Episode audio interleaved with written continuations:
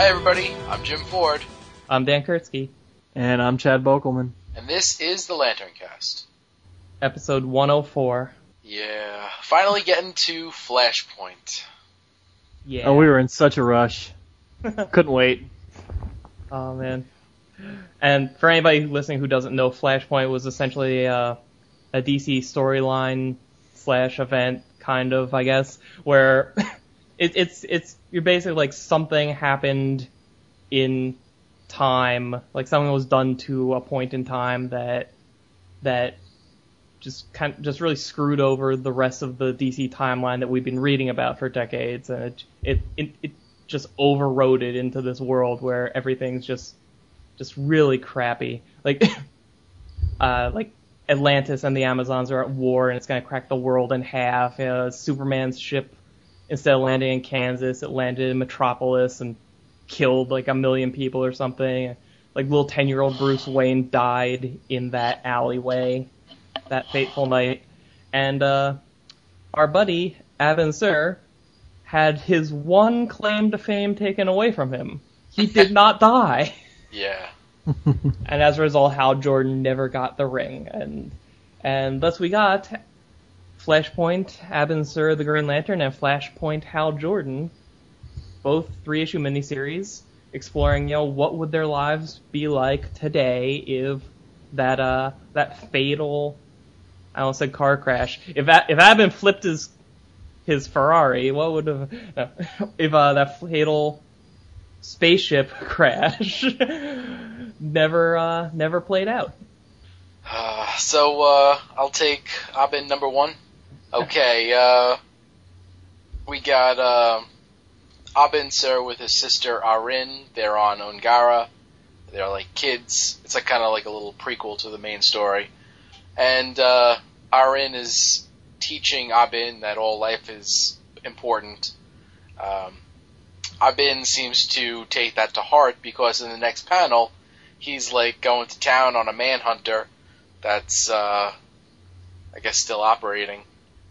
And, um, you know, the typical, it's like, well, you know, you're, you're not alive, you don't feel emotion, you don't know what life is, uh, you just want to destroy life, you are chaos yourself. Um, so he, you know, destroys the Manhunter, and then uh, meets up with Sinestro, who gives him a rundown that Kilowog just died facing Nekron. Apparently, uh, Blackest Night is is happening, or it's- been happening for a while. Um, yeah, not not good. But uh, wait, wait, it. Yeah, okay. Well, we'll get to that later in the discussion. But uh, yeah, Blackest Night is happening. Not not the way that it happened in our universe, but the uh, the Black Lanterns are slowly taking over the universe. Um, Sinestro wants to go and you know rally the the troops to go take them out, but uh, you know Abin's got things to do, I guess. Uh, the Guardians. Oh, and by the way, the art style is like right out of the movie. It's like watch. It's like reading a movie prequel that has nothing to do with the movie. Um, we'll get to that also. But the Guardians, they call in Abin, and they're like, uh, "Yeah, there's some some stuff going down over on that planet Earth. Uh, it's probably going to be destroyed. Everybody's going to die. But we need you to go and retrieve a uh, a white entity um, that we put there for protection." And uh, he's like, okay, well, you know, I'm going to go get this white entity, but I'm also going to save these people. And uh, so he flies off to Earth in a spaceship. Um, I don't really think they gave too much uh, explanation for that, but flies to Earth in a spaceship, gets taken down with a purple ray, which I don't think they said it here at all, but it comes from these uh, the Wonder Woman's ships. They've been messing with this violet technology, and uh, as the ship's coming down, Hal Jordan just happens to be flying in the vicinity, so he uh, hurries over, lands, you know, lands over there, and uh, wait, does that that doesn't happen in this one? Uh, no. Okay. Well, Well, crashes. yeah, Abin crashes. Hal Jordan is going after him. All these kind of merge together. These, for me, the issue ends with Sinestro talking to Atrocitus, um, who is in full Red Lantern gear, um, and you see the battery destroyed in back of him, and he's asking about the Flashpoint prophecy. Uh, and Atrocitus is all chained up with green energy, so apparently the Red Lanterns lost against the Green Lanterns at some point. And that's the first issue. Yes. Now at this point, as far as I'm concerned, this was still pretty good. Oh yeah, Yeah, this started strong. yes, Um, I mean, and I think, I think the strengths of this are also kind of the underlying weakness to it when you get right down to it because everything I find cool about this issue is is okay, here's this familiar thing.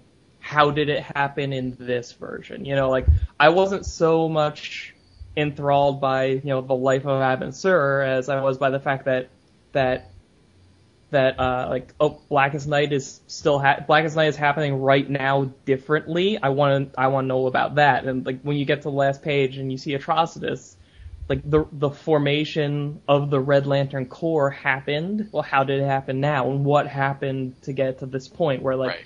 they had their uniforms and their central battery and whatnot, and like they had a decisive loss to the Green Lantern Corps. And,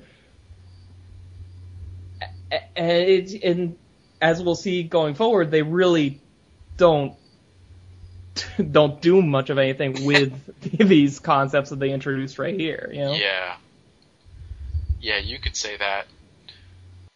You know, the Guardians say how they they give a number of how many sectors they are still.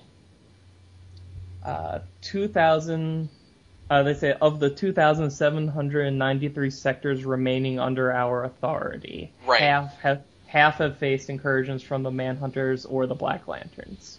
Right. So that means that in this universe, the Guardians only have control over roughly 77, 78% of the universe. Well, That means- na- Huh?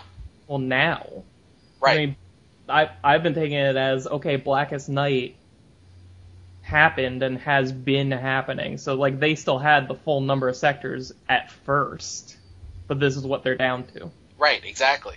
Yeah. So, you know, like, and now all of a sudden that they've reached this point where they're at 77%, 70, you know, 77.5%, that's when they decide, it's like, you know what, maybe we should get that white entity to try and fight these things. You know what I'm saying? yeah. like, you know, what, what you were saying, uh, the, well, the, the, the Blackest Night started basically when Hal Jordan was originally supposed to get his ring. Huh? Okay, No. if, if you remember in Secret Origins, when Hal Jordan got his ring, that's when Abin Sur was transporting uh, Atrocitus to Earth, and that's when Black Hand got a hold of Atrocitus's power rod. Um, Eh, yeah, Abin Sur died, and Hal took over as Green Lantern. Well, that never happened. Abin Sur never crash landed and died on Earth.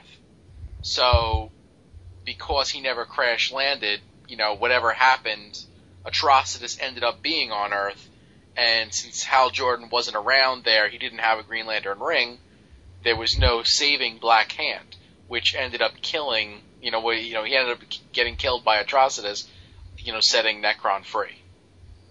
So, you know, however long Hal Jordan has been a Green Lantern, you know, in our universe, that's how many years ago the Black Lanterns, you know, the Blackest Night started happening.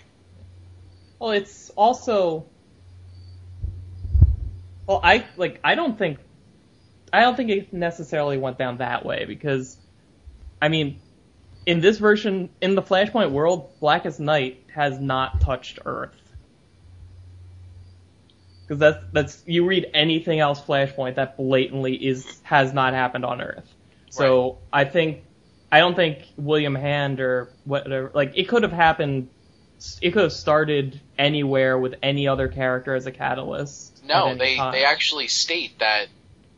Uh, I think it's at the very what is it? The very end, um, where he's talking to Atrocitus because you, Uh, uh, yeah, you're the one responsible for s- spiraling the universe out of control. You murdered William Hand, unleashing Nekron. uh, forgot about that. Okay, yeah. So, yeah. So I mean, now, on the other hand, this world has never seen a crisis, which means that there is no anti-monitor to power a Black Lantern power battery. So it's probably slowed their progress quite a bit. Yeah. Eh. Just means they have to kill more people. yeah. Hey, did they see? This is more interesting than than happens live. Did they? Why did? Why did Ungara explode? Like, what happened to Abin's planet? Did they tell us? They didn't like clearly say it, but from what I gathered, uh, it was uh, a manhunter, you know, destroyed by manhunters, and that's why he had such a vendetta against them. Yeah, that makes sense. So if all the core, because I, for those of you listening, I don't have the comic in front of me. I have everything else, but I don't have that particular one. So, if I remember right, did they ever tell us who started the Sinestro Corps or the Fear Corps? I guess I don't if think- if Atrocitus and his Red Lanterns are still kicking around and all this other stuff. There is no Fear Corps. yeah, the only ones we know for sure about are green, red, and black. Right. And Hmm. presumably Larfleeze might be, you know, buried still in the Ve- in uh, Vega. Right, because you know, chances are nothing's ventured into Okaara. In fact, Okaara may have been devoured by Black Lanterns already. Hmm. Okay, so a couple of things. First off, the thing that one of the things that really pissed me off about this was the Super 8 comic right in the middle. Did you read it? No. Do you wish it was a Subway comic? no. No. But then on top of that, like there's a couple of points in this where it looks like it's the end of the issue and then there's an ad and then like, you know, a couple pages later, oh yeah, it starts up again. Yeah, yeah, they do jump around, don't they? They've done, like and they did that throughout all of them. Yeah, it's, it's, like, like, you know, okay, is it over? Is it not over? You know, you, it's like confused. You're not sure when to expect the ending of the issue. yeah, there's a 12-page Super 8 ad in the middle, then two story pages, then a one-page Super 8 ad, then a Swamp Thing ad, then one story page, then a two-page Flashpoint ad, then one story page, then some film festival ad, probably showing Super 8, then a uh, in-house ad, then the then a story page, then an in-house ad, and then the final story page. So it was, it was a little choppy, a little choppy.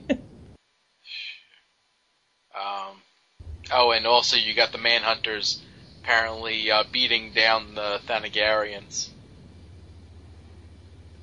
cool, they deserve it, the jerks. Um, Uh, I now, really like the art. yeah, that's actually what I was gonna me too. address next. I like the art. Mhm. I just, I, I do absolutely question the direction that they decided to go with going, you know, all movie style. Why? Why? Yes. Okay, well, I mean, aside from the fact that it doesn't make any sense as far as they didn't change anything that would have changed the these Green Lanterns costumes. And I think it's more confusing than anything else. Like this has like if you were somebody that just saw the movie and you go and read this, I'm sorry, but you would have no fucking clue what was going on. So you would be in the same boat as people who were reading comics already. Well, that's not entirely true because we have a really good idea as far as like what's going on. We know the characters. Uh, You know, if you've been reading Green Lantern, you know a lot of the plot threads in this issue. Yeah.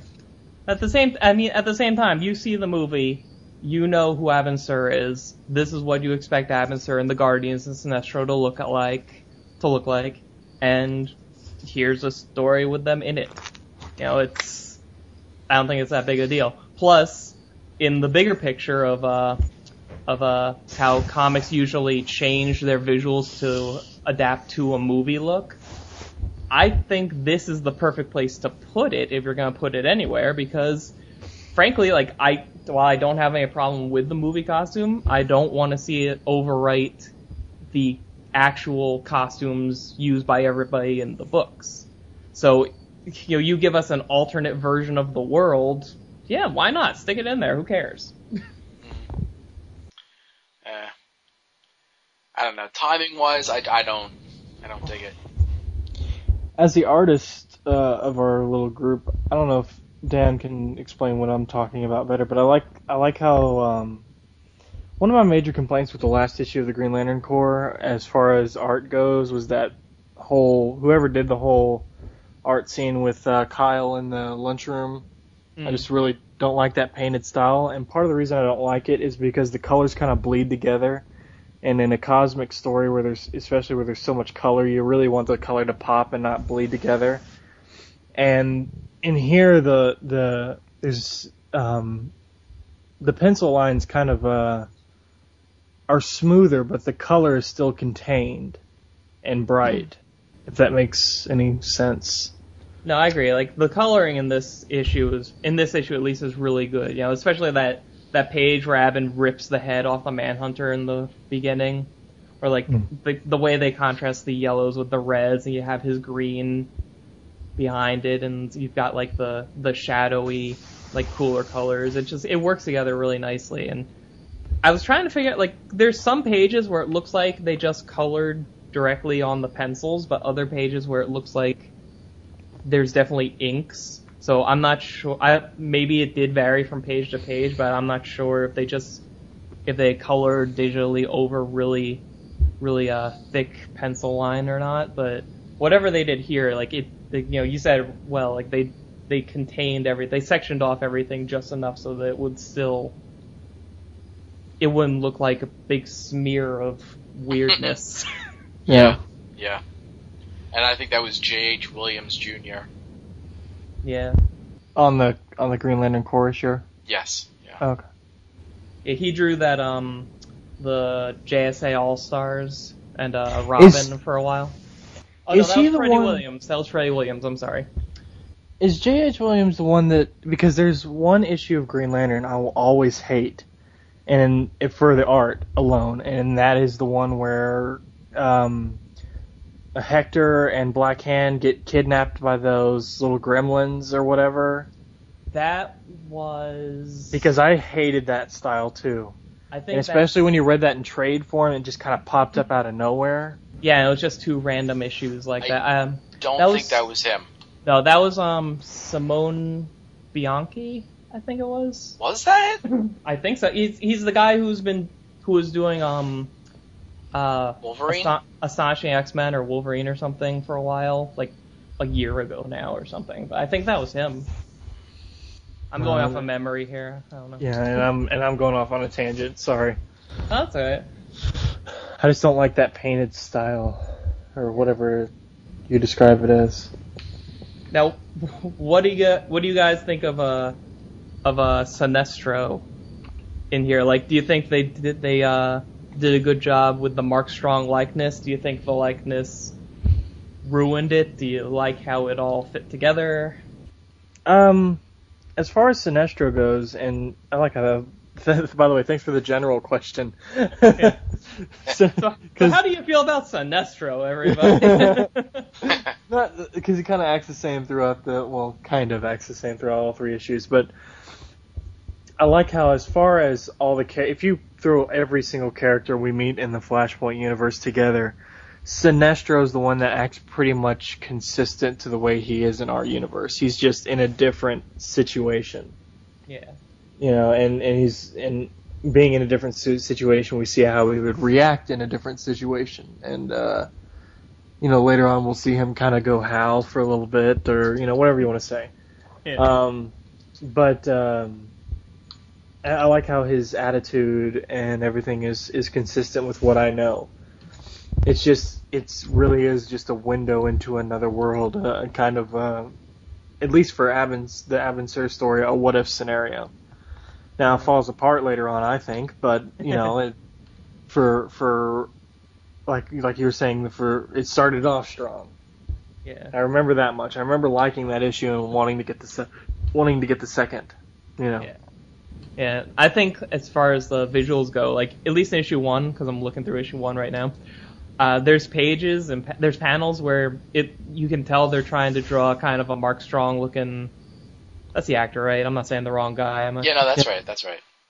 Awesome, but like where he looks like Mark Strong, but then like panels where he looks more like classic Sinestro face, and like the way they do it, like it's not a jarring change. You know, it it still looks right. You know.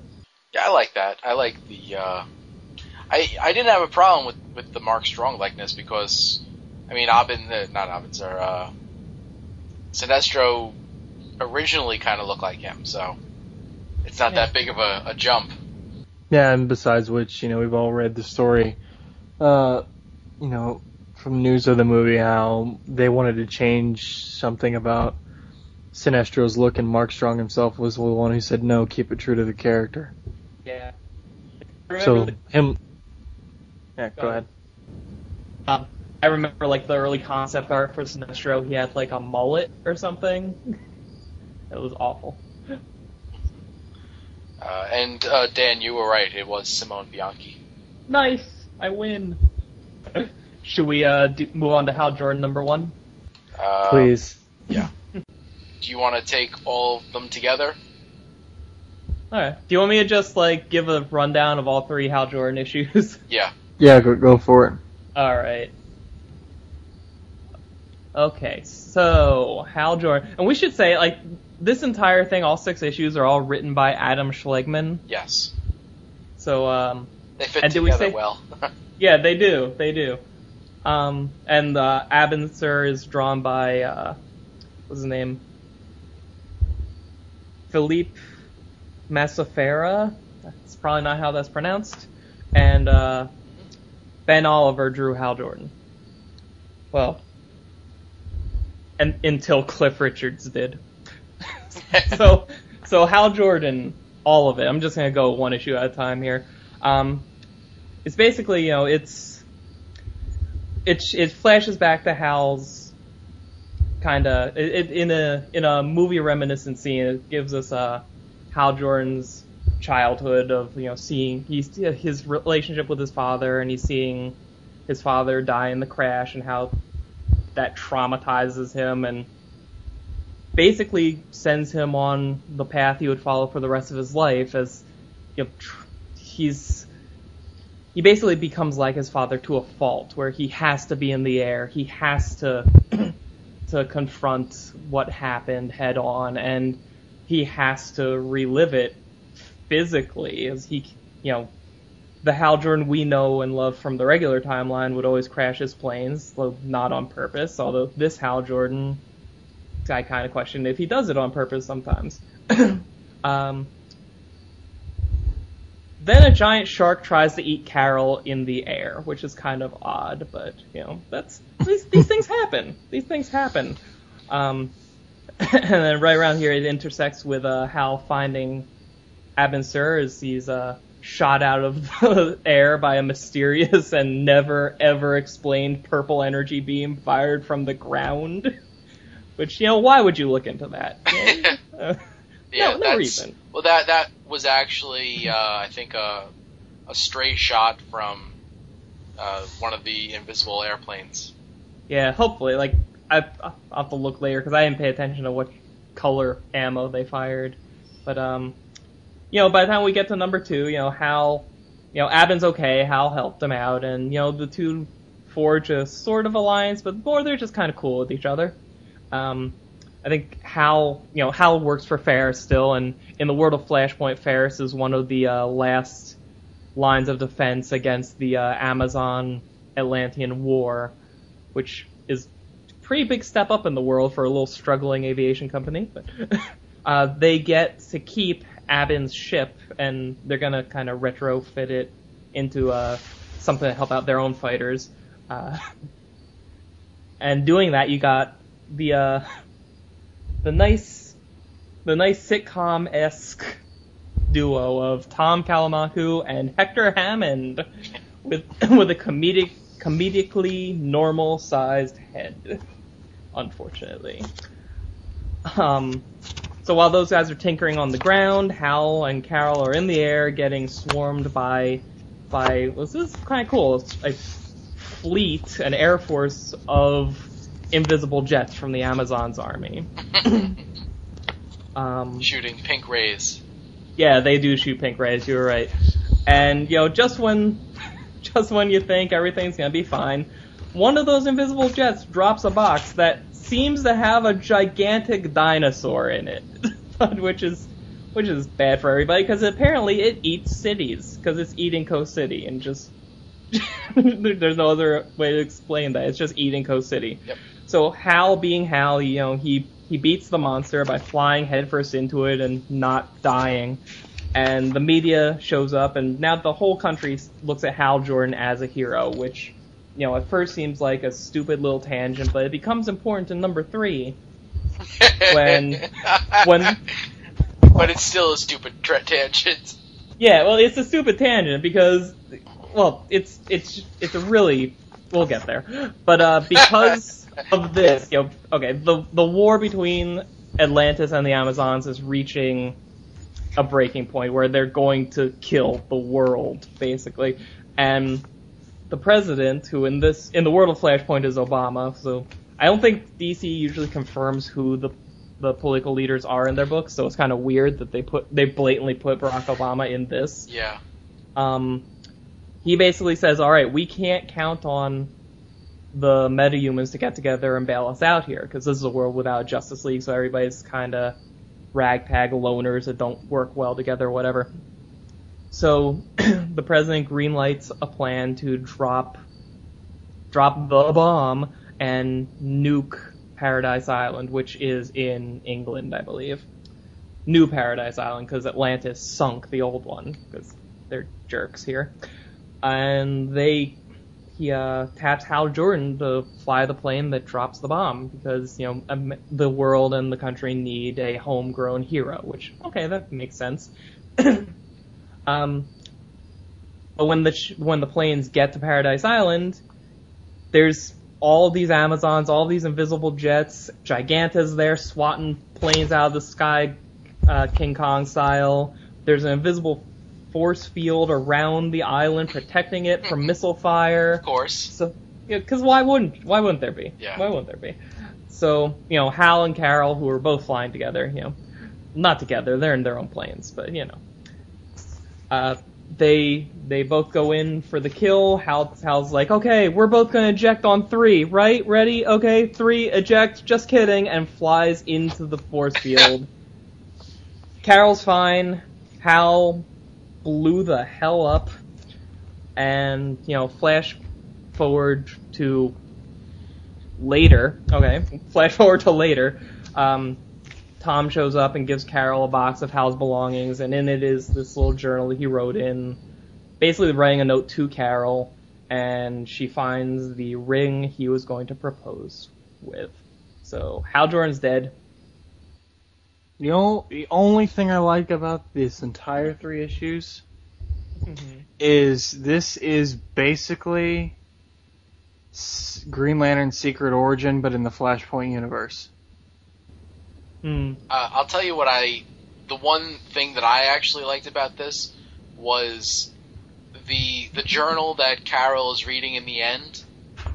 That's the narration that Hal has been doing the entire miniseries. Yeah. Well, not to mention, but that, that's that's another point. Remember in Secret Origin, that was Hal's inner monologue, kind of. Yeah. Or the, Yeah. the little text box was little notes like that. Yep. Yeah, and ended up being Yeah. the journal they sh- he uh, gave to his brother, I think. Mm-hmm. Yeah. You know, this was this one was kind of frustrating, and this was because like because I think it like kind of like Abin Sur. I think the first issue started out kind of okay because I like actually very much like Abin Sur. It started out giving us some some cool moments that just didn't pay off because like I really wanted to see more of the I guess the downward spiral of Hal Jordan because like I don't, I don't know about you guys, but when this miniseries hadn't come out yet, and we were still thinking about like, well, where would Hal Jordan be if he never got the ring? My go-to answers was, well, he would probably be dead. He wouldn't be doing another job. He would be dead by now, because like, look how many times he he almost crashed and died before. Well, what if that was all he had to do day in and day out? He would be dead. So I don't necessarily disagree with where this ended up, but it just didn't get there in an interesting character way. Okay. Um. Now, oh the first issue, the Ben Oliver art. Mm. Um, I thought the art itself. Well, first off, it was incredibly photo. Um, what, what do they call that? Photo Oh, reference? Yeah, very photo referenced. Um, Yes. like you can you could just see like these are people that he knows um, Yeah. and that I, I think if you do that too much i mean like realistically like a couple of these pictures of, of this kid could have just actually been photos that he ran through filters Yeah. to turn it to make it look more like cartoons Yeah. um, and that You know that takes me out of it you know what's interesting though? What? Considering the Green Lantern side of this, they like Ben Oliver at least did not go to any lengths to try and do likenesses of uh, Ryan Reynolds or Blake Lively. No, no. Ben Oliver definitely didn't do that. Um, I think Also- in the in the the other guy, um, I'll get that in a sec. But Yeah. like, aside from the art, which I mean, aside from the photo reference part, it didn't look bad. Although, Page, page one is awesome. Of issue one, sorry. Um, well, yeah, I, it, it definitely had some some nice nice looking moments, but the storytelling aspect, I I think is highly suspect. Because I mean, the the the scene where um, Hal's father dies, he throws the jacket on the floor. Carol like puts the jacket on him. He pushes her away, and then the jacket is on the floor again somehow. Yeah. Like I, it it doesn't make any sense. That whole scene. I think I think it's because he shrugged it off. Yeah, like he was holding it and then dropped it, and then she put it on. She picked up, put it back on him. He pushed her away and kind of like ripped it off and like fell to the ground. I, I don't, I don't know. It's just, it's very confusing. Um, you know, you have the shark thing. Okay, you know, I mean, I can buy the whole, you know, them being like working as a line of defense for the military. Um, I like the touch with the shark. You know, that that was kind of cool. I didn't. Huh? I didn't. You didn't. I never liked the shark. Aw. I mean, it's and plus the fact that he comes in out of the sky. Yeah, why was he in? Or did he? No, Well, he didn't jumped jump. out of the water because they were patrolling the water against Atlantis. I guess. Still, I just, I it probably has to do with the fact that I've, well, at least right now, what happens to Shark in the New Fifty Two, and I won't say what issue, what series, what happens. I just don't like it. So I and I never really liked the character to begin with, and now where he's going, I'm even more upset. Awesome. So, so there's that. There- There's something to look forward to. Uh, look for look for the shark, y'all. Um, but okay, other issues that I have, um, the purple beam that shoots into the sky and takes down Abin Sur's ship. Like, okay, we know that since it's purple, it probably belongs to the you know the Amazons. but they never explain like they never explain why it happens. They never explain who did it, and they like th- there's no other invisible planes around like to even show like oh well yeah it was the these invisible planes were going after Hal's ship uh, and a stray beam took out the other ship because they don't continue to go after Hal when he lands to you know supposedly save Abin Sur's life. He you know he lands he sees Abin Sur it's like help me save the universe. And the next issue is wow thanks for helping me save you know save me. It's it's like what, okay well what, what happened? Did you get him out or? But then in the second issue with uh, Cliff Richards, um, I mean, aside from the fact that Hal's father in this image, like the first page, does look like Ryan Reynolds. Yeah. Yeah, Is that his father? yeah. Oh yeah, it is. Um, now, Yeah, Cliff- yeah, what? Oh, go ahead. No, go, go, go, please. I was gonna say, I was gonna say throughout these two issues, there's there are panels where you can tell Cliff Richards kind of wants to do Ryan Reynolds likenesses, but doesn't. Like you can tell, like that's kind of what he's supposed to be doing, but he doesn't follow through with it. Um, Which which is not the thing I like least about his work in this. yeah, yeah, okay, yeah. Now, storytelling. Um, yes. they drop a box, which it, it doesn't even look like, I mean, it barely looks like the plane is actually dropping the box. But it looks like it's a tiny little box, and the next page, it's like a three-headed dragon that's the size of a city. Yeah. I mean, it's just like one page it's a box, the next page it's a dragon. So you're saying there's a box that's bigger on the inside?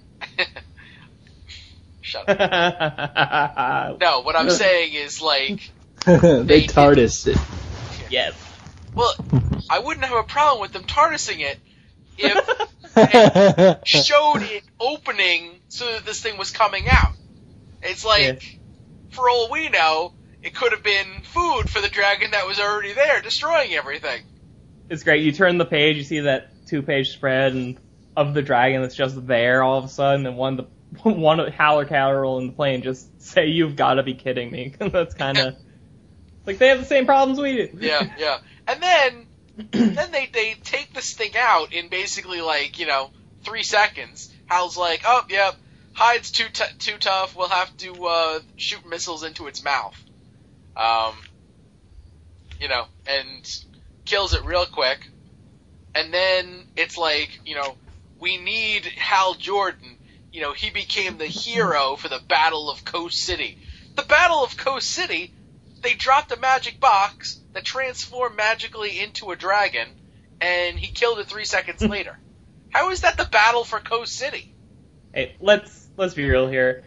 If that thing showed up in New York or something in the real world, and it was only there for three minutes, and then it was gone and everything was cool, that would be the people would talk that up. That would be the the biggest thing ever to happen ever. Uh, I don't know about that. Up to Well, they would. Okay, they wouldn't call it the battle for New York, though. They yes, call it. would. You remember that time those assholes dropped a dragon on us? yeah.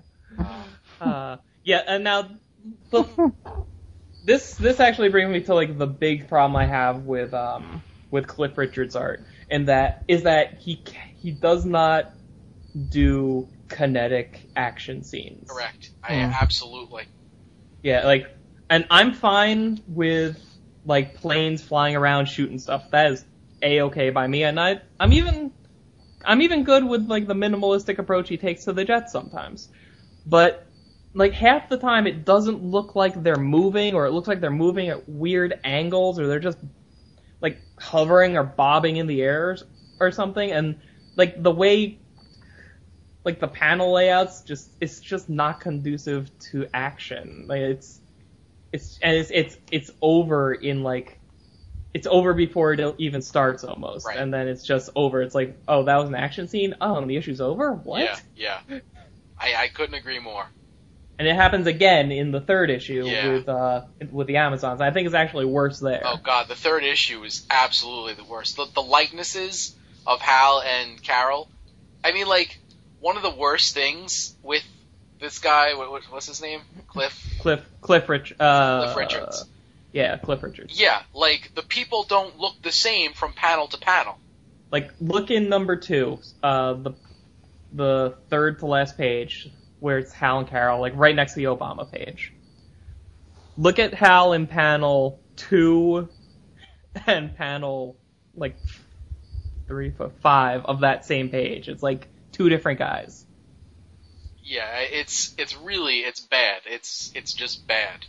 And it Um, looks like Barack Obama's head is floating above a suit. God. Um. Now, I mean, you know, God, just yeah. Well, okay. Continuing on.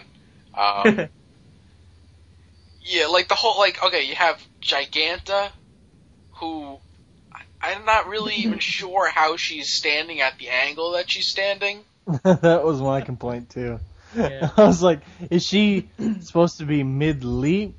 Um, are some of yeah. those dots near her feet supposed to be her Amazonian sisters? Because it looks like she could be stepping on them. You know, I just you know I just realized Huh. force field. There's Uh-huh. a there's an invisible dome over the island, and she's standing on top of it. I don't think so. no, she's standing on the rock and she's standing on the grass. You can see the shadow coming from her feet. All right, then where the hell is the force field? Because that's why Hal has to crash. And not to mention, after they shoot her in the eyes, she goes crashing into buildings. uh, So the force field, I guess, just went up after she crashed into the buildings. nah, because it was there before she even showed up. Was it? Yeah, the page Mhm. before. Okay, so it's, I, I guess, If they lowered it so she could grow and swat at them, and then when she failed, they put it back up. I don't know. okay, I, Sure, that that happened. that has to So- be it. Was the Green Arrow bomb a nuke? It was yes. A super nuke that never misses. And, and apparently, uh, radiation doesn't affect, let's say, a female pilot uh, ejecting right next to the explosion. Maybe No. it's maybe it's a hydrogen bomb. Yeah. I don't know. I don't know. This was I did kind of chuckle at this as a as a nice concept for a Green Lantern Green Arrow team up. That that was that was a nice touch. I, I, I will give them that. It's like, what was your favorite hard traveling heroes era issue? Oh, I like the one where Hal and Ollie teamed up to nuke England. oh man. Yeah. So Hal dies, and that's it. Yeah, well, that's not it. it like, what did, what did you? Okay, what did you think of the end sequence with her getting the the box of stuff and the node and the ring? That you know, if the art wasn't so, um, I oh god, the art's so fucking bad. I think it got. I think it was it's better. In inconsistent. the, I think it was better in the last three pages, though. Really.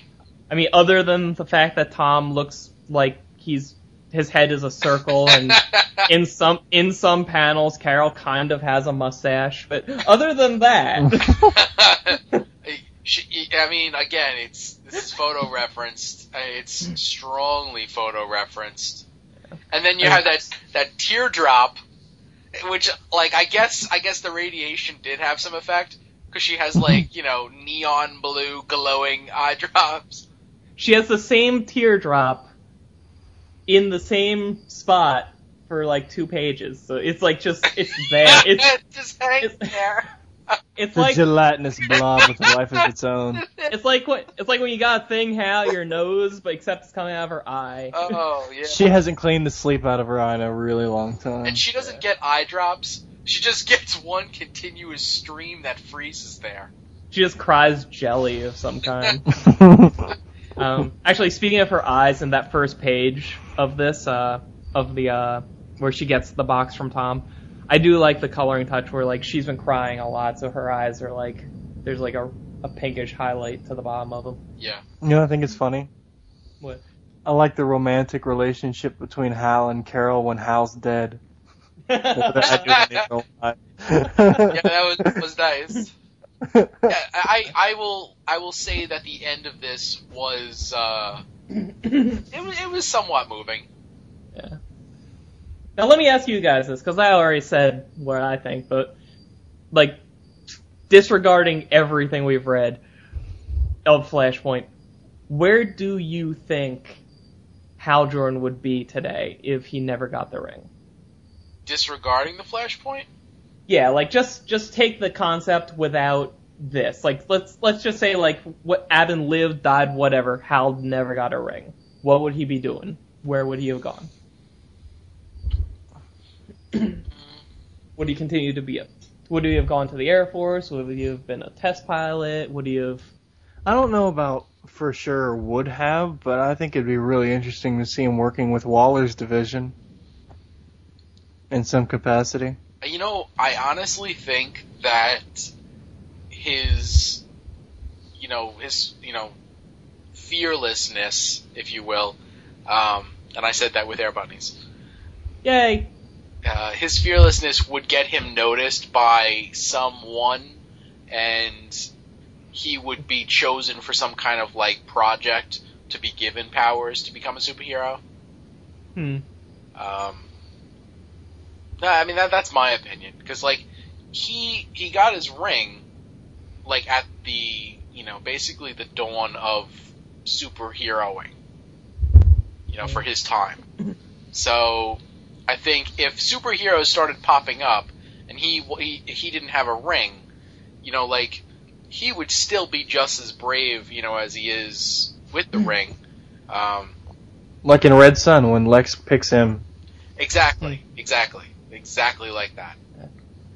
Although, if you look at Guy Gardner, who basically lived the question that we're asking, you know, he sure he came into it later, but he had a few years there where he was like, like a lawyer and a gym teacher.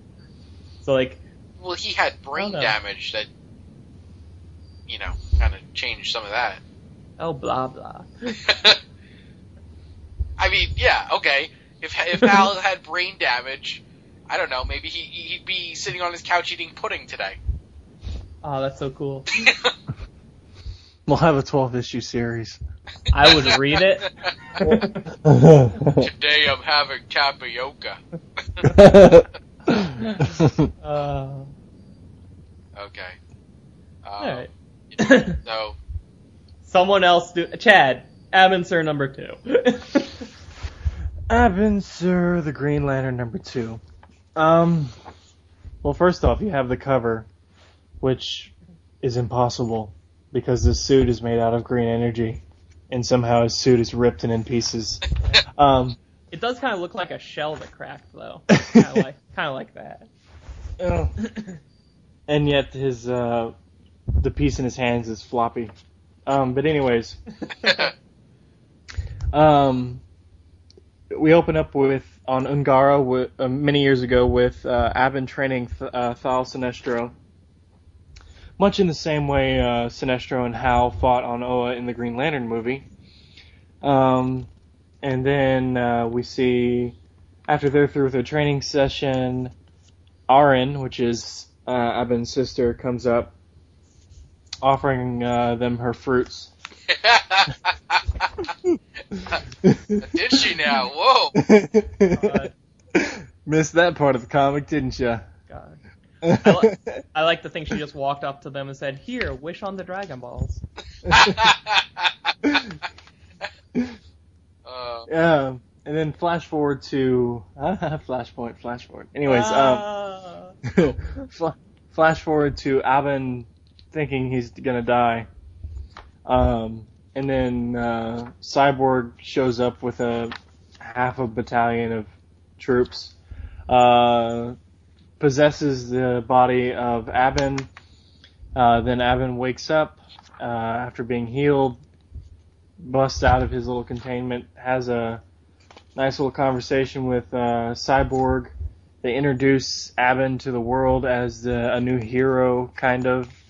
Um, Abin agrees to help out Earth, um, although he seems, I don't know, he seems half into it and half, like one foot in, one foot out. Like he he realizes he has a duty uh, and a mission already on Earth, but you know sees the merit in sticking with this team and Cyborg and trying to help the immediate uh, problem going on. Uh, the Guardians pop up with their crazy ass looking faces and clear dome looking heads like from the movie. Um, and he's being reprimanded and they're telling him to get back on his mission and all this other junk.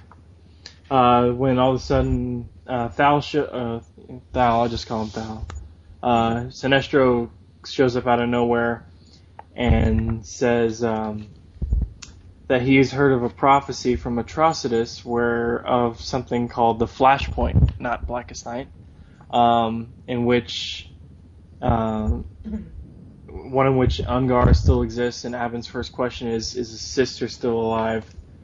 Uh, and then he, in very very Hal Jordan fashion, says, um, "You know, you're not alive either." So Atrocitus told me, as long as you're alive, I will fail but Sinestro says, I can fix it all. And then he goes to um, um, fight with uh, Abin, gets his, the upper hand, and channels Black Manta for a minute and cuts off uh, cuts off uh, Abin's hand. Now, here's where this went off the rails for me. all right, all right, all right. This entire issue, okay, I it I kind of like how it started. I like like we talked about coloring before. I think like the first like page one and page four, which was like the beginning and end of the flashback, were both like really well done, well drawn, really great use of coloring. The rest of the issue, it felt like like this is where it, and this is true of issue three as well but it felt like I was reading the really abridged version of something else that was covered in more detail in another book, except it wasn't. It's like it just sped along really quickly, jumping from scene to scene, and there was like, like I mean, like look, look at the part where like Cyborg shows up and tries to recruit him. Like he, Abin busts out of his tank because he's freaked out because he's in a tank. Cyborg shoots him in the face has a little Will Smith moment from Independence Day where he just says, "My name is Cyborg. Welcome to Earth. Join me." And then that scene's over, and then they just move right along. It's like, what? What's happening here? Um, you know, uh, what I like about the colors and uh, uh, you know, I keep coming back to the art on this because it's only one of really one of the only things that saved it for me. Um, in in some respect, which would make this whole series for me on the CGS scale a, a borrow rather than a buy.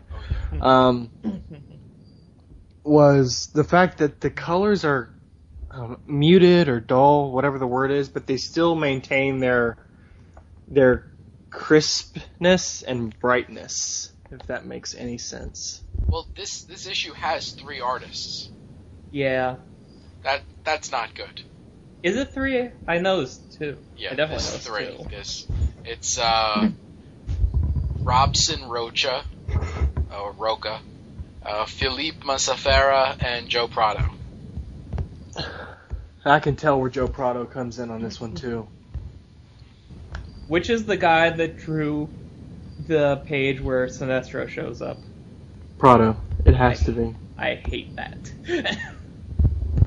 It's the only it's the only style I recognize out of all of this. uh, That's that's Prado, isn't it, Jim? um, The last part where Sinestro and uh, Abin are fighting. you know something? Um, oh wait, are we talking about the last? Issue two. I oh I know Yeah. I know that. I'm Um, you know, I'm not entirely sure because, I think it jumps page to page once at, once Sinestro shows up. and in some cases, panel to panel. Yeah, uh, that's definitely true. But the panel specifically where Sinestro shows up, where he asks uh, Sinestro if the Guardians have sent him to take his ring, that's Prado. Yeah, I think you're right. I mean, I I think that's an interesting page, but mainly because of like the colors. Yeah. And at least he put in that CGI swirly thing that always helps everything. Yeah, the one that you love so much. Oh, so much. I wish I could get just that on a shirt. I know it. You can.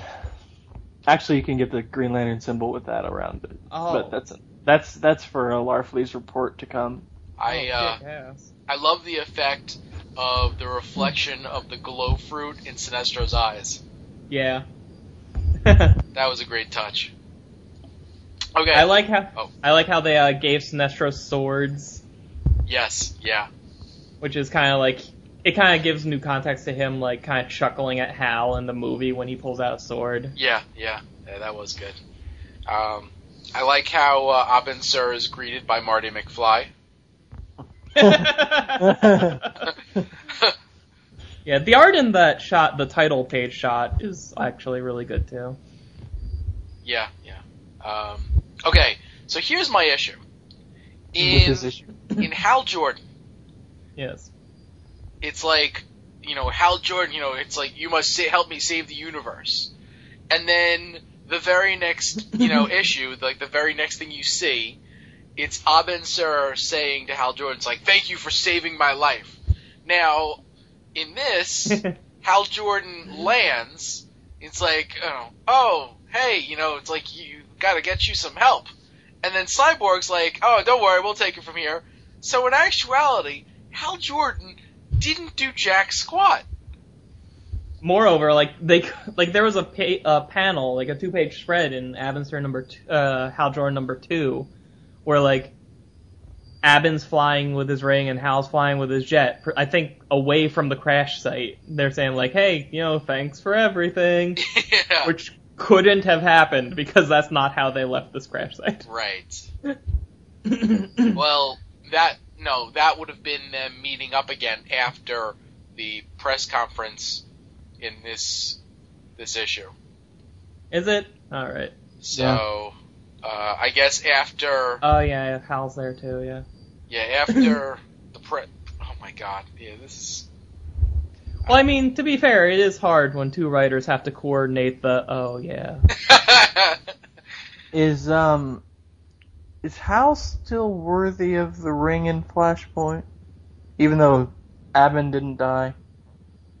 I mean, because it kind of looks like he went through the same life he had in the universe we're used to, but still, I, yes, he would still be worthy of the ring. Um.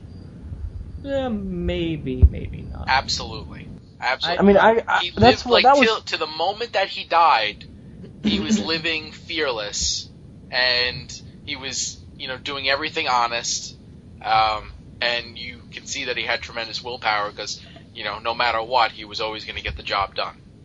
He was also kind of had a death wish. like I think like the extra decade or so of Hal just living under the pressure of his father's death and letting that define his life.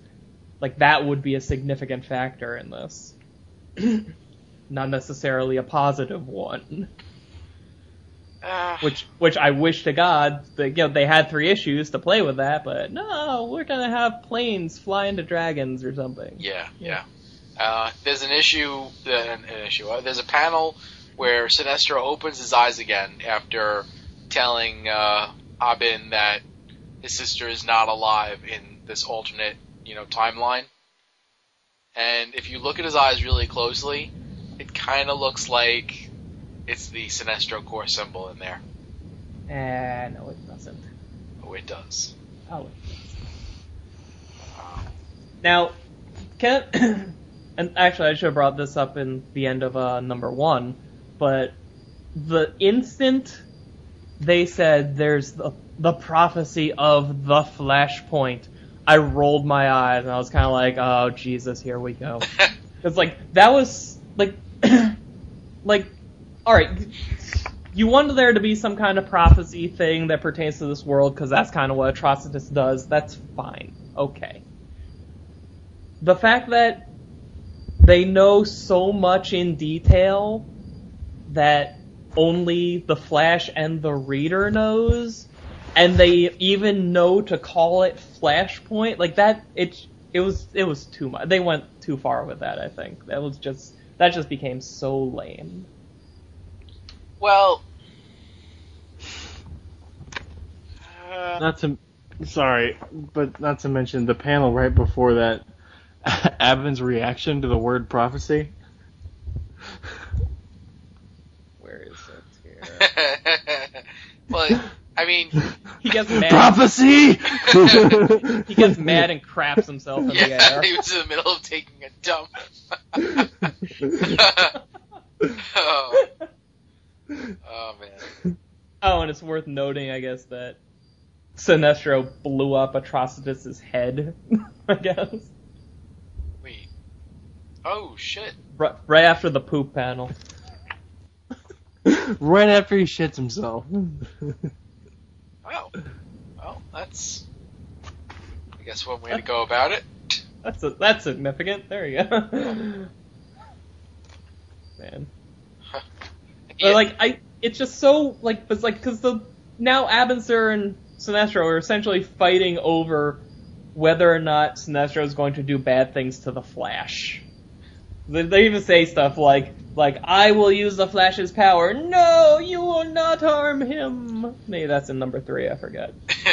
well, um, it, I the, the the thing that I thought was was interesting about this is uh, Sinestro is basically right now he's the exact same way that Hal was when he was infected by Parallax. Yeah, That's what I said. yeah, he did. Way to steal Chad's thunder there, Jim. Jesus. Wait, when did you say that? I said it in the recap. Yeah, earlier. I guess I should probably pay attention when you do the recap. I Yeah. know. Yeah. Here I you thought I was getting better at it. I did those two issues a couple of episodes ago, and you were like, "Wow, that was a really good recap." No, it wasn't. This actually was a good recap. I was definitely listening in the beginning. I guess In I the- must in the have beginning, out at some point. That was a great recap until it started to suck, and then I hated it. well, then his eyes showing the parallax symbol actually, you know, makes a. Yeah. there's actually a reason for it. Yeah, if that was the parallax symbol, which it's not, it's light and shit. Uh, it looks, it's yellow and it's got circles and little So- lines. Everybody's eyes have circles and little close lines. enough. It's Sinestro. His eyes are yellow a lot. That's that's all there is. It's the parallax entity. Oh no, yeah, parallax entity. Yeah. Listen, ooh. hey, wait, you know what? Yeah. Huh. Huh. There ain't a whole lot you can take from these these issues. So give Yeah. me this. Give me the power that, of all people, Sinestro would be taken over by Parallax. Well, he can't because parallax is a giant cloud that Abin Sur pooped out. Not in this universe. Oh, this is so the movie universe, don't you even? Uh. You know, that's actually something I wish they did. Like, I really wish they went the distance and just said, like, oh yeah, by the way, Flashpoint, yeah, that's the movie universe. Just straight up, the movie would happen in this universe. But they didn't do that. oh, But in my mind, they did. God. And hey, Abin lost his hand. He pulled a Boudica and lost his hand. Did not see that coming. Number three? Sure. You do it. Oh, God. I did all three Hal Jordans, damn it. Hold on a second. I gotta refamiliarize myself. Oh god. Oh, God. Oh, wait, no, I'm re- got the wrong. Probably read this for the first time two hours ago. You should be good. No, no, no, I, I read everything much earlier tonight. Shall shall shall we um, all recap the very last page together when we get to it? Oh god, yeah. Ah. oh my god. Can't wait. Can't wait. Okay. Um, yeah. So uh, the issue, the last issue ends with Abin's hand getting cut off.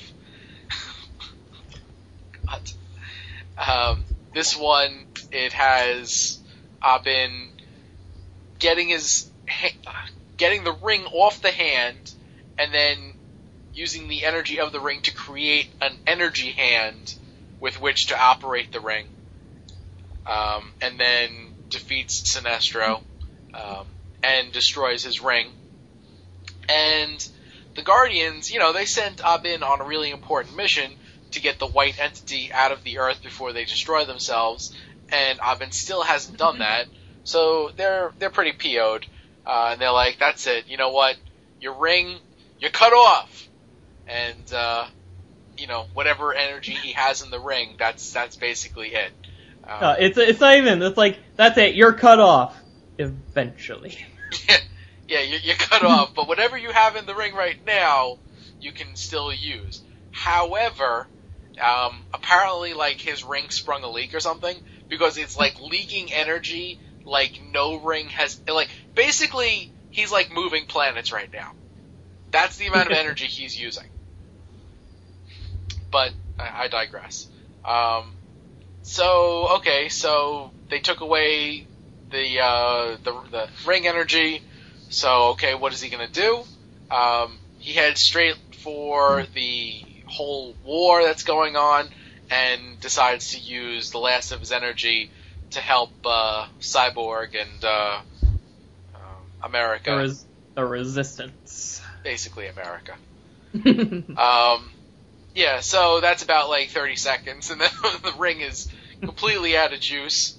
Um, well, with his last like percent or two, he flies into the Earth to try and uh, hold back the the earthquake being caused by the Atlanteans. I don't even know if they go into it in this book, but that's what's causing it.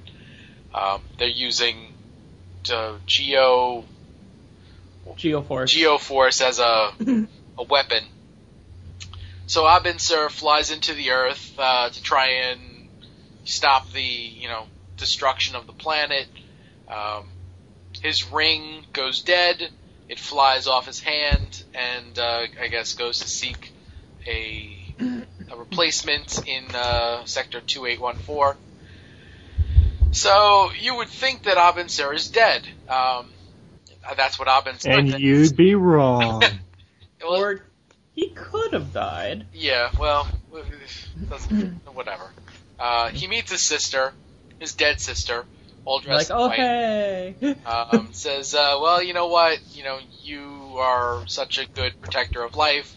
Now life is going to embrace you, and uh, the white life entity enters Abin Sur to make him a white lantern. And uh, For no apparent reason. and Yeah, so and then the issue ends with him as the White Lantern above the Earth. yeah. Now, I've checked. Me too. This gets picked up nowhere. Correct. Not in not in the end of Flashpoint, not in any other Flashpoint miniseries. Nothing. It just like I don't I don't know. Just ends. And maybe they're trying to go for like, okay, there's a ray of hope after all, or maybe trying to give a little half-hearted conclusion to Abin Sur's character arc. But it seems like a moot point considering one of actually one of the strengths of the Flashpoint tie-in books, kind of across the board, is that everybody knew that it wasn't going to matter in a few months, so the writers could kind of do whatever they want and get away with it. Except here, where they really didn't.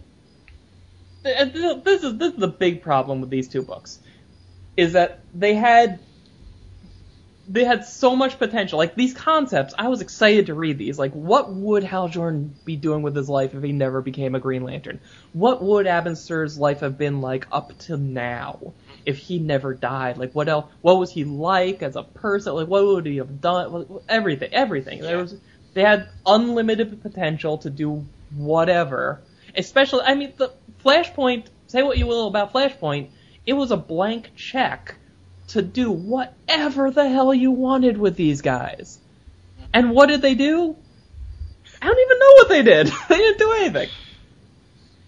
Yeah, yeah. This was this was it was a non-ending. Now, yeah, I, I mean, no, go ahead. Okay, my my thought is like if they had another two pages, if they had another two pages with which to use, like, and realistically, this this final page uh, is completely useless. It's just you know, and there he was, you know, and that's it, the end. so even if you got rid of that and just added one more page, like, you know what he would have done? What? He would have brought Hal Jordan back to life. yeah, maybe. That's what he would have done. I, you know, it's like the one person that he apparently has some kind of connection to on this entire planet, and now he's got, um, you know, uh, a connection to the power of life. Yeah. I think the first thing that he would have done was, you know, check and see on Hal Jordan, see how he's doing, find out that he's dead, and brought him back to life. Uh, I don't think that's the first thing he would. Because do you see the planet below him right now?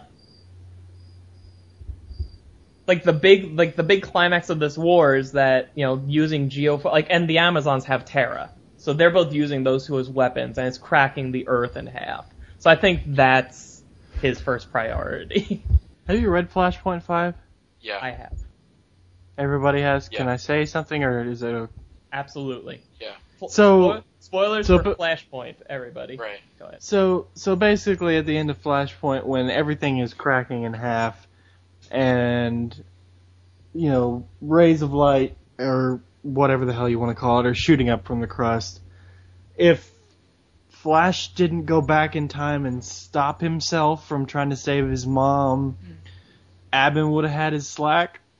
Is did did Flash just beat Abin to the punch? Like Abin went through this whole situation of dying finally reaching the life entity, having it possess him and choose him, only to be cut short by Flash saving the world before he could. Yeah, maybe. oh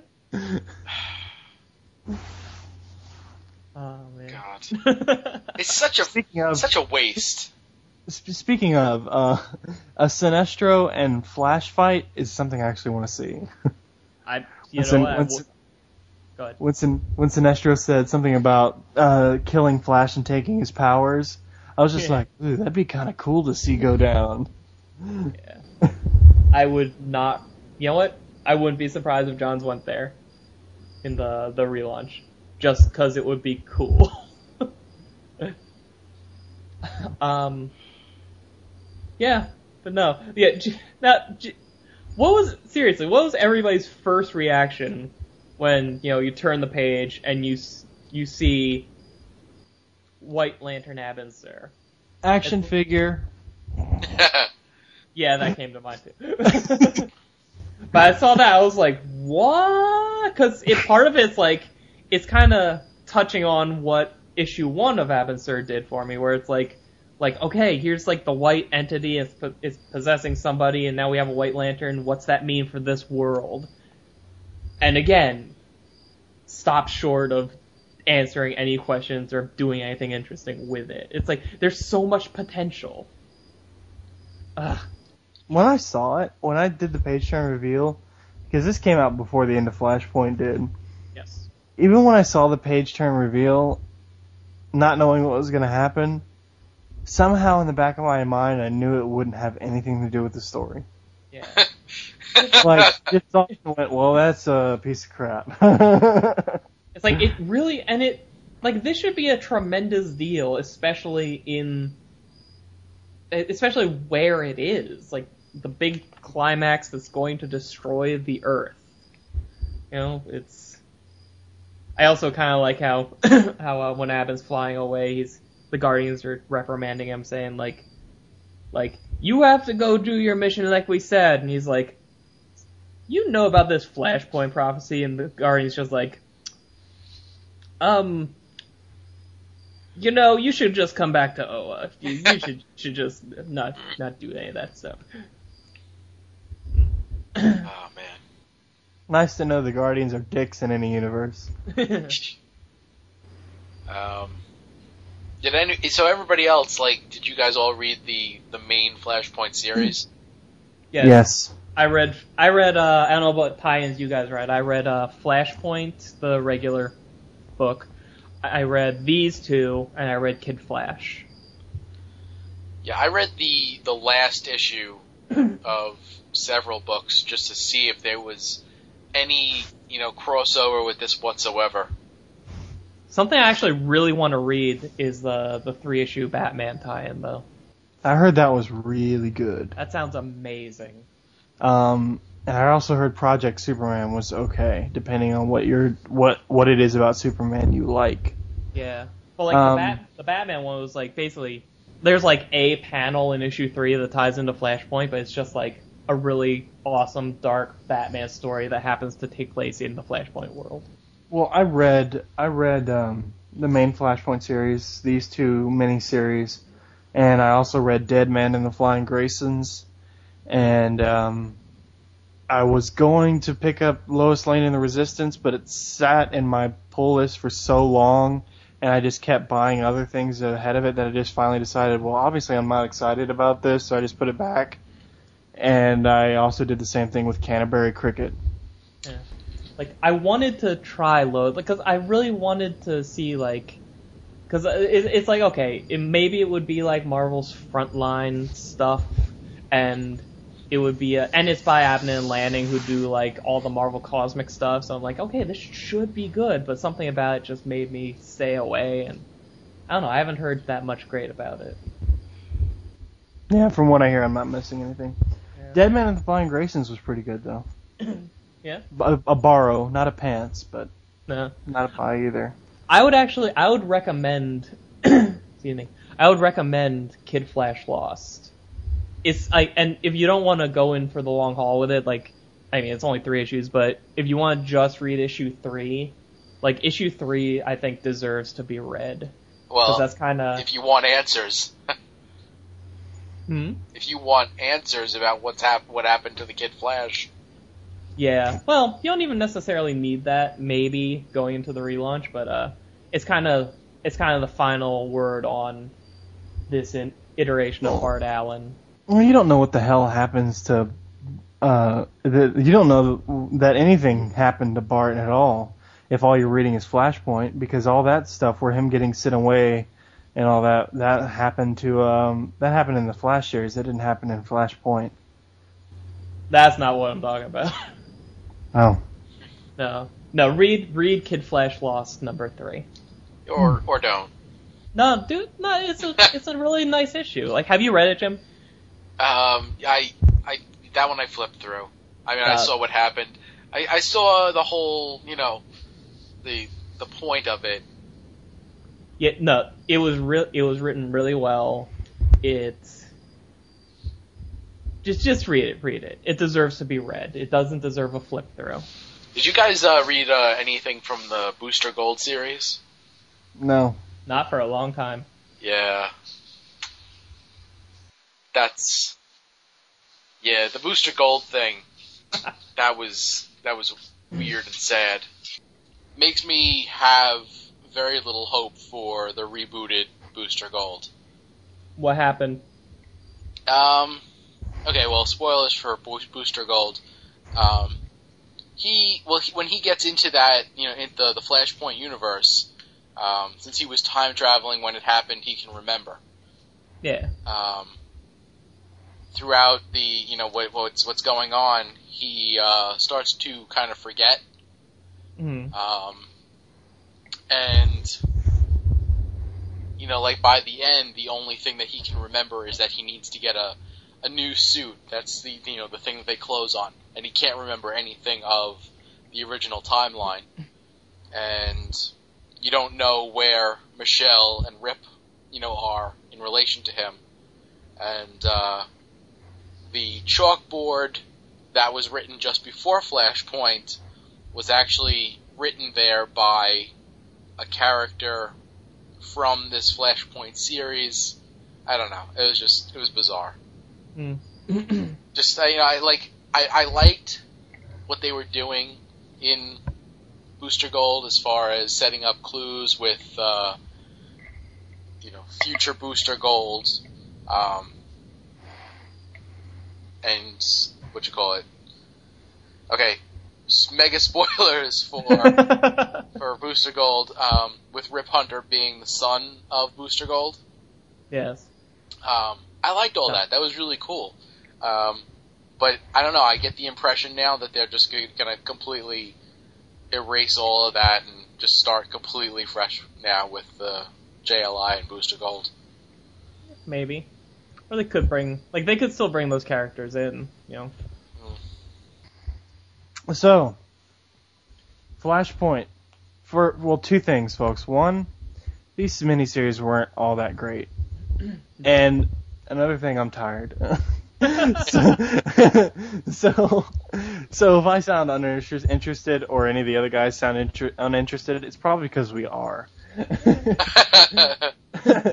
so, Uh, Flashpoint Hal Jordan as a miniseries and Abin Sur the Green Lantern as a miniseries. Buy, borrow pants, go. in individually, No, as a series. Because let's fa- let's face it, it's a, it's only three issues. They're two ninety nine a piece, and let's face it, no one's going to go out and buy number two if you say buy on that one and pants on the others. yeah. uh, I mean, I mean, like, like treating this like a six issue story or as two three issue stories. Two, three issues. Two, yeah, two three issue. Okay. Um. Hal Jordan, I'd pass. Abin Sur, uh, I'd go pass because I don't really only go buy on the first issue. Jim. Yeah. Um, I don't. I mean, I don't know. I I, I kind of have to agree because I mean, like uh, you know, everything that we've heard of um, Abin Sur, which you know we haven't heard a lot about Abin Sur, but in this they were really, really playing up the fact that like his entire mission in life is to protect life. Um, Yeah. so I mean, it well, actually here's something ironic for you. in this in this incarnation, he's kind of a one note hero, and the only note is that he wants to protect life, as opposed to the regular universe where, you know, his entire claim to fame is that he died and gave his ring to Hal Jordan. So I'm not entirely sure that Abin Sur can carry more than one uh, one concept at a time. Oh. He, no. All right. Go. Go. Keep going. well, listen, from from experience, from from what they've showed us. I mean, obviously, any writer could do Yeah. a better job, but I mean, how many people have actually tried? You know. Yeah. But uh, yeah, I, I these you don't need to read these. Um, I mean, if somebody said it's like, okay, I have Hal Jordan and I have Abin Sur, you know, pick one and I'll give it to you for absolutely free. You know, I'd be like, okay, well, give me the the Abin Sur one because you know parts of that had some really great art and there were a couple of cool story concepts to it. Yeah, I mean, if if you want to just read something that's kind of cool that that'll make you think like, oh, what of this or what of that, you know, I would recommend like read Abin Sur number one, but stop there because it that's all that's the only place that'll be there, you know. It doesn't have an ending. The series just doesn't really end. Yeah. Which is because hmm. I mean, it's not like this isn't like another world in the 52 or like this is the main DC Earth, the main timeline that just got overwritten. You know, so it's, it's not like this world is still out there that they can come back to it. So it's but I, I it- think I think that's bullshit. no. I mean, okay, well, like realistically, like if they want to come back to this, they always could. Oh yeah. You know, like there's always like some sort of like you know back door that they can use. Um, now, yeah, according to the rules now, this rule, this world would will cease to exist once you know the new world starts existing. Um, but I mean, you know, you got that mysterious hooded woman, and Yeah. and not to mention, Anti-Monitor. yeah, whatever. I like that. Um, not to mention, like they they actually created a bunch of new characters for Flashpoint. Hmm Now, I mean, like it seems like it seems odd that they would come up with a bunch of characters if they had no intention of pulling them also into this new DCU. We know some of them are. So, I mean, like, part of me wonders if some of those characters will have made the transition a lot more directly than just being like introduced into, you know, it's like, oh yeah, he was always here. Like, I'm, what I'm saying is, there's another, um, like like because we know Element Woman is going to be in the JLA. So like you're talking about like oh here's Element Woman. She came to us from that whole Flashpoint thing correct. that we don't remember. Yeah, and in actuality, there is there is kind of a device for that. Um, there's another issue where another story. Um, I forget which comic it is now, but they basically create a device which allows them to transport back and forth between Earth and any one of the other 52 universes. In a Flashpoint book or Yes. what? Yeah, it's uh. Hold on. I will tell you in one second. While you're looking, I think if if if, if uh, Element Woman's background does remain intact, and it's like she's from the Flashpoint universe, no one remembers, but she does. The Okay. way her personality was set up in Flashpoint, she's gonna be like the Star Boy, or whatever. Star yeah. Yeah, like the Starman of of the new of the JLA. I you know what I would be totally fine if they did that with her because I, I I really liked her character in Flashpoint. Like I'm glad she's carrying over into the Justice League. Um, She had a nice sense of innocence about her. that She co- has juice boxes. that comic was the Outsider. Oh, Yeah, he, um, he he modified the technology that brought the Martian Manhunter to Earth. Huh, Any- let's do anyway. But in any case, what, I, what I'm getting at though is that there is a device to transport people from the Flashpoint Earth to other, you know, 52 universes. So I mean, it stands to reason that if they jump there, then they could also make the jump, you know, to back to this Earth after the Flashpoint has shifted. Or hell, there could be a group of characters that's just like refugees from this version that got out before the Flash did his thing. Yeah, I I wouldn't be opposed to to there being like more more of this version of some of these characters. 'Cause, Like some of them, like I skipped the tie-ins, but I was listening to other podcasts talk about them, and I'm like, huh, I kind of wish I read this, or I, that that over there sounds interesting. Like, it's a shame that our the Lantern family of books didn't really get that, but but uh, It would be nice if they like did a follow up that actually closed off these stories. Because I mean, Yeah. to me, the natural progression would be Abin Sur bringing Hal Jordan back to life, and maybe even him getting the Green Lantern ring after Abin brought him back. no. See, that's 'cause I feel like like if all you're going to do is pay off where you know the timeline goes normally, then there's no point in doing this.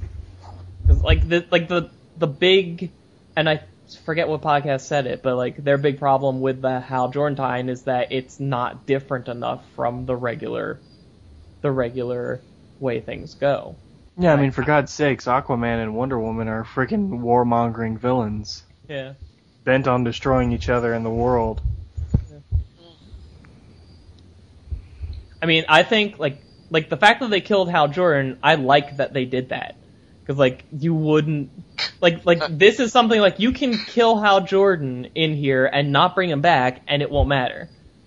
And that's not something you can get away with in the regular DC universe for more than 10 years. So like, yeah, I think like Abin Sur, like the world is crumbling beneath him. The thing he's going to do first with that power is stop the world from dying. Then, you know, maybe he'll go back. Like, I don't think Hal Jordan specifically is going to be on his top ten list of priorities, and I would not like to see him resurrect Hal at all. yeah, I I, th- I think he would be coming back. Ah, that's bullshit. Do you like Flashpoint as an event or as a story, story event, whichever you want to call it? Just like Flashpoint one to five. You know what I really? Oh, sorry. It was alright. I don't think it was necessary. Hmm. No. I would have been, I would have almost preferred a, uh, hey, by the way, we're rebooting everything. Oh, there's not really going to be a reason there. It, Yeah. There's an in-story reason for it. Just, we're doing it. Yeah, and that it's interesting that you phrase it that way because I was thinking about this today, and that's I, I have to think this is intentional. That's basically what happened back in in uh, '85 with the first Crisis, where like they they made their big sweeping changes to the DC universe based solely on on like sales and editorial, and they didn't have to give an in-story explanation for anything, but they decided to do an event explaining it in story anyway. So at least in in that regard, like Flashpoint kind of was reminiscent of the first Crisis to me. And it ha- and it it uh, all came down to a flash, which was a nice crisisy little thing. Jim, what were you gonna say? Um, well, first off, I want to say, um, if if Adam Schlagman is at uh, the New York Comic Con, I'm definitely going to ask him if if uh, White Lantern Abin Sur would have brought back Hal Jordan. He wouldn't. It, he, you you seriously think he would go? Okay, the world's about to explode. Well, okay, bring back this guy. I don't know if it'd be the first thing that he he does, but I think it would be on his top ten list. top ten list. You you don't think like resurrecting England might take precedent over Hal Jordan? Now,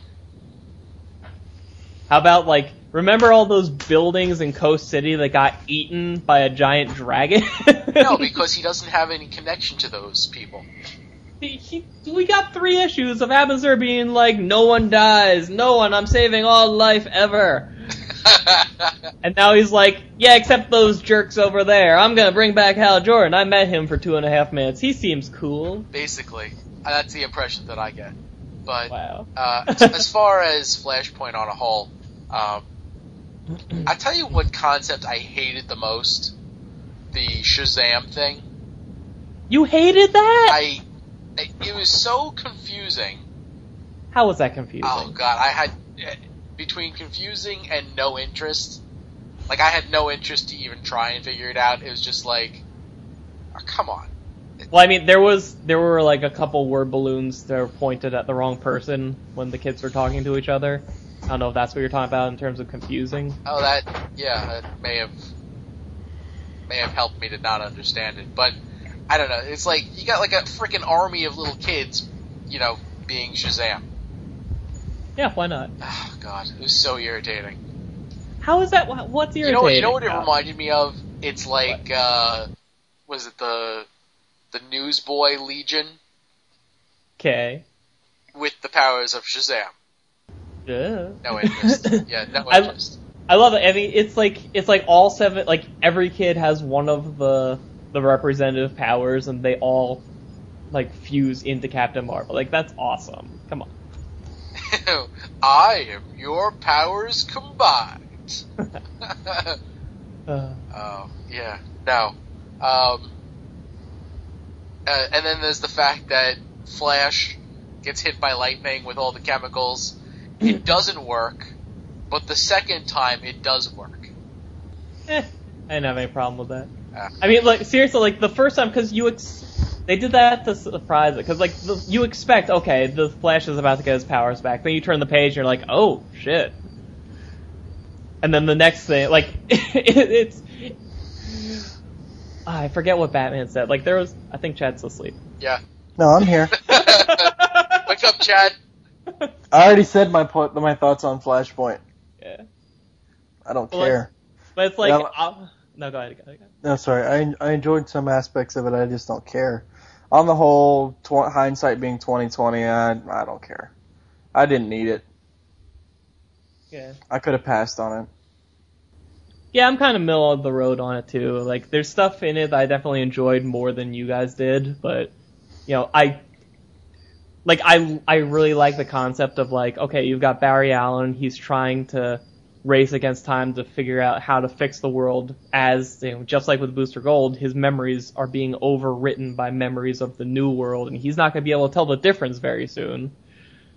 And then like he gets to this point, like actually tying it into what we're talking about when he sees on the TV that Hal Jordan just died in a nuke, it like hits him like, holy crap, I don't even know how to like I don't know the first thing about how to fix this. What if we can't and this is the world we're stuck with? Maybe we should be trying to save this world instead of change it. And he has that whole like like like he's going on like the typical hero journey through this thing and then all of a sudden he stops and he's like shit no we can't afford to be doing this we have to do something about this instead but then we're also running out of time for this other thing and and then you get like the reveal of what really happened so i thought oh i thought it was kind of some cool stuff in there I like the I like the last issue. mm. I- issue five was uh, was pretty good. Um, Crying Batman and all. I mean, I- I thought that was a very, very interesting touch. Um, I've, you know, that that's something that I, I don't think I've ever seen with a time travel, uh, you know, you know, story online like this. which what that was Like when the way that, uh, t- you know, the father survived in the parallel universe or the altered timeline. mm. And so he's able to write a note, give it to the Flash, and the Flash is able to transfer it back to the regular timeline. yeah I thought that was a really, really clever concept. yeah Um, and people have people have been on like two extreme sides about whether or not Batman or Bruce would react the way he did, and like I was absolutely fine with it. I liked oh it yeah, because yeah, when you get right down to it, like it doesn't matter who you are or how much you've trained yourself or conditioned yourself or prepared yourself. when you give him the first and only honest to God communication from his father since he was 10 years old and saw his father die, like that's not only is that significant in and of itself, it's signi- it, it's also it's also tugging on the heartstrings of the most important moment of his entire life. yeah, yeah. You know, so so absolutely, you know, we think of like him as Batman, but we tend to forget that yeah, he's underneath all, he's still just a guy. You know, he's got all of his emotions. He's gonna react. Um, now, a couple of things. The um, the fact that it was actually the Flash's fault Hmm. for the the time being the way that it is. Um, I mean, I guess it's a nice twist. I mean, like we we were just we were expecting it was you know Thawne that had just changed a bunch of things, but okay, so you know you make it Barry, um, you make it fall on his shoulders, whatever. Um, Yeah, at first I did not like that, but then I I thought about it. I'm like, well, it actually does make a lot of sense. But what you call it? One of the things is uh, Thawne like vibrates the molecules in his head so that he can remember. yeah, You know, so he remembers everything from the old universe. So, you know, one would think that he would be able to set everything right the way that it should be. well, he he made Barry remember what he did.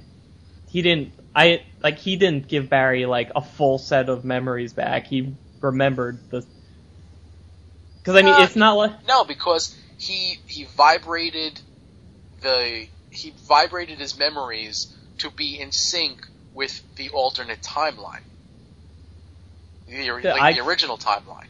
Yeah, and that like what I read that as okay, because of being in Flashpoint, Barry doesn't remember doing the thing that caused Flashpoint. Which okay, that makes that makes sense for what they set up. And Thawne's like, oh, you really don't remember what you did? Here, I'll make you remember what you did. Then he puts his hand in his head, vibrates whatever, and then Barry remembered what he did. That doesn't mean he has to have full memory of the timeline beforehand. That just means he remembers running back in time and changing it. Mm, I'm just still hung up on the panel where Barry's like, "Yes, I remember." yeah, That was totally worth a two-page spread. Yeah, that was a weird choice. I mean, it's a moot point because by the time, like, like that end scene with Batman, that's in the uh, relaunch New 52 universe. So it's like, we know that he doesn't remember the pre-relaunch version. He he remembers the Flashpoint universe. He doesn't remember the pre-relaunch version. right. Yeah. I well, what I was getting at was, you know, if if Thawne's vibrations made him remember, um, you know, the way the original universe was, and then he went back to change things to fix the way that they were supposed to be. Mm. Now, I mean, uh, yeah, okay, you would have um, you would have minor changes here and there, but then also you have the you know the mystery woman who decided that she was going to use this to merge three universes into one. Hmm. So I mean, he could have remembered everything and put everything back perfectly, but you know, with three universes merged into one, you know, you're also going to get other changes that he couldn't account for. Ah, I think you're re- you're putting a lot into the panel that wasn't there. It's like Well, I, Thawne, like Thawne was Thawne wanted him to remember this specific thing, so he snapped his fingers and said, "Here, you can remember this now." well, he said, "I'm going to restore your internal vibrations." Yeah, he said he's gonna reset the internal vibrations so you can remember what you did. Well, by resetting the internal vibrations, he's resetting Flash's internal vibrations to the timeline that he was from. Well, don't you even pretend you know what it means to reset internal vibrations. I know exactly what he means by resetting the internal vibrations. Hmm. he's got the internal vibrations from one timeline. He's been in this timeline, and his vibrations were slowly syncing up to this timeline, which is why his memories were getting fainter. Okay, this is not right. really worth it. Let's. I mean, even even if okay, let's say you're right. Let, I mean, look how slow, look how gradually Barry was losing the memory of the original timeline. Why would it just all snap back immediately? You know, maybe he got back immediately what Thawne was focusing on giving him back, and maybe if he hung around for a few more days, it all would have filled itself back in. But they didn't do that. He took off But- immediately. It it doesn't matter. There's a new 52. Yeah.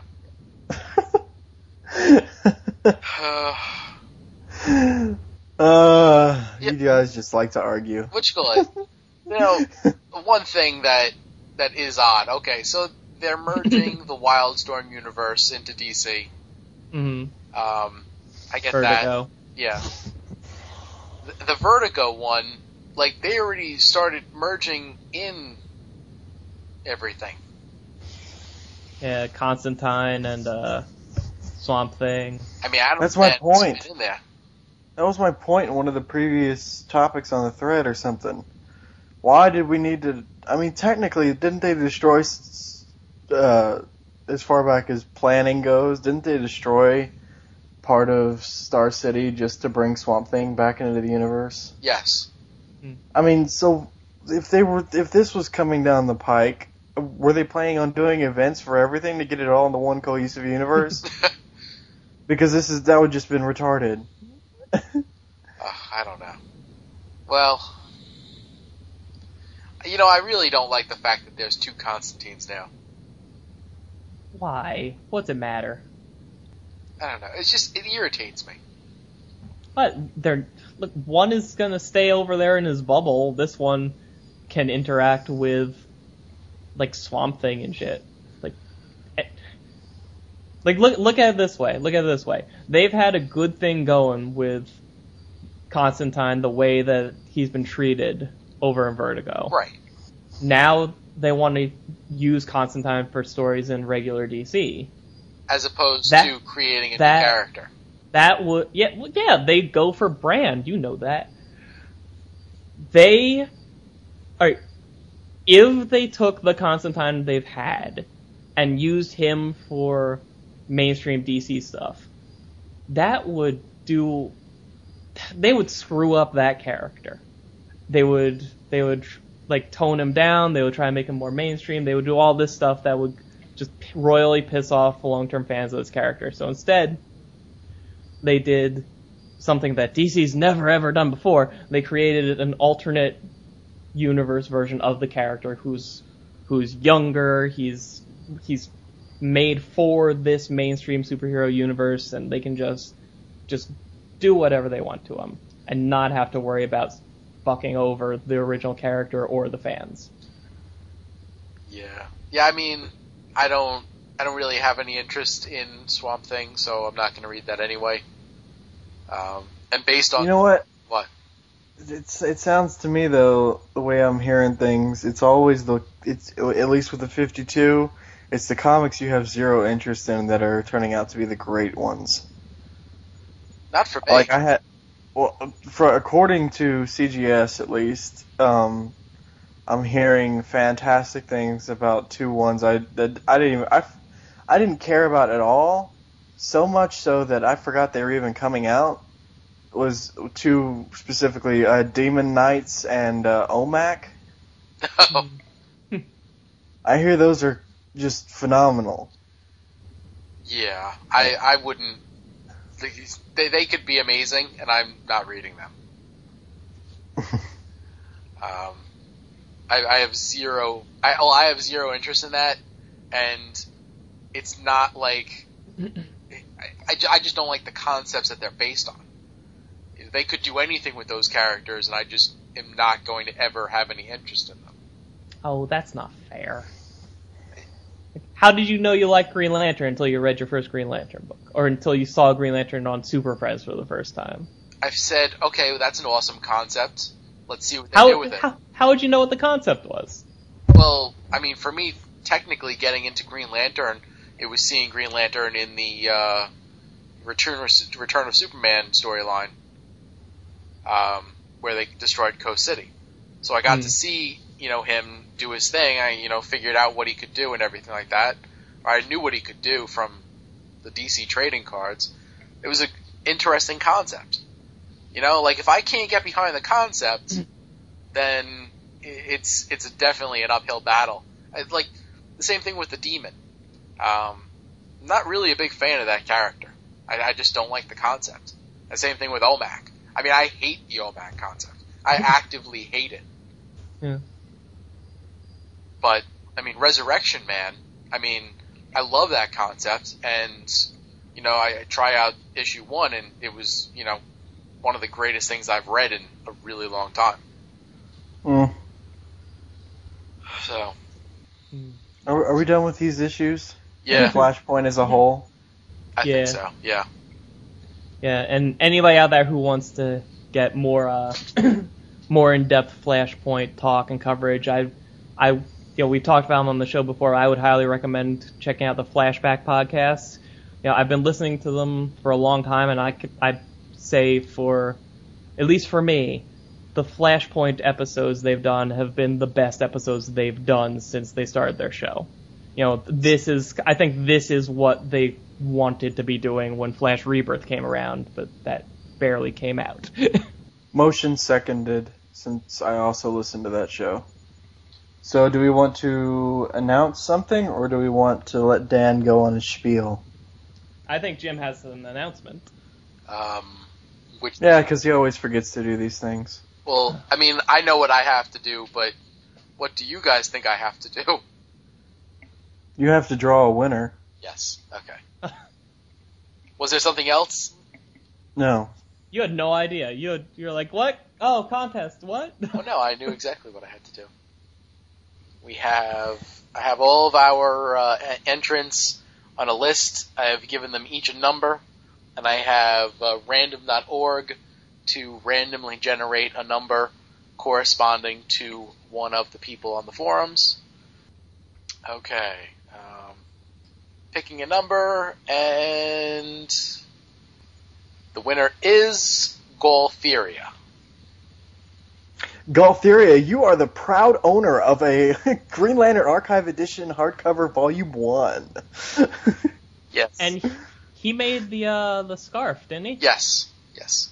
He hand, I don't know, knitted, I guess, knitted or crocheted. Hand Crocheted, knitted probably. a uh, a scarf.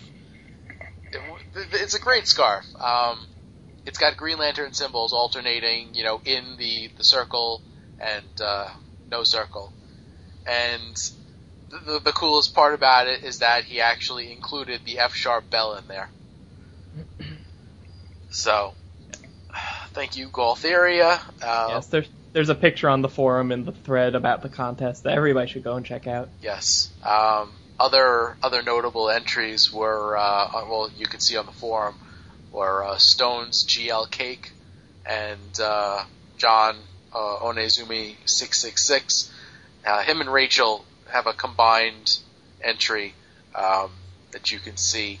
It's a not life size, but it's a, a Mogo. It's a 3D Mogo. they should have done a variant of Exploded Mogo. Mogo just take a just take Yeah. a picture of some rocks. Mogo bits, and uh, the Mogo logo glows. The Mogo logo. The Mogo logo. yeah. Maybe take a picture of the Mogo bits next to like a figure of the alien from Aliens, just to tie it into the books a little more. um, yeah. So Goltheria, uh, email us your info, and we will send you out your prize. So congratulations, and thank you to everybody else that entered. And uh, I don't know. We'll, ent- we'll have another contest eventually. Yay! With awesome prizes. Oh yes. You're like with awesome prizes. I'm a sad panda. oh, now what? Did you have to say something also, Dan? He Ow. does. He must. He Chad. Has God damn it! Shut up. I'm just gonna keep. We're already at the end of the episode. We're talking over each other. God. Uh, Chad keeps badgering me to give my thoughts on uh, the closing of Green Lantern Corps, Oh God. and and I mean, I didn't go much into it in in uh, the email because they didn't have that much to say about the issue. I mean, it was just a bad bad issue, but you know, like Chad like Chad pointed out, you know, this used to be my favorite book. You know, I mean, I think Green Lantern Corps, when it's in the hands of a capable writer, can be the best book in the Lantern line.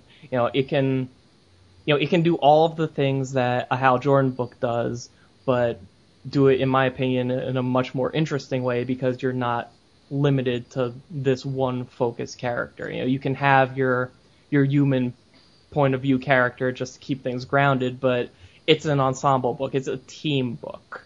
You know, and and it deals so well with the question of like, okay, you know, not just okay, what happens when you give this amazing cosmic power to to a regular person, but what happens when you give that exact same power to thousands of people?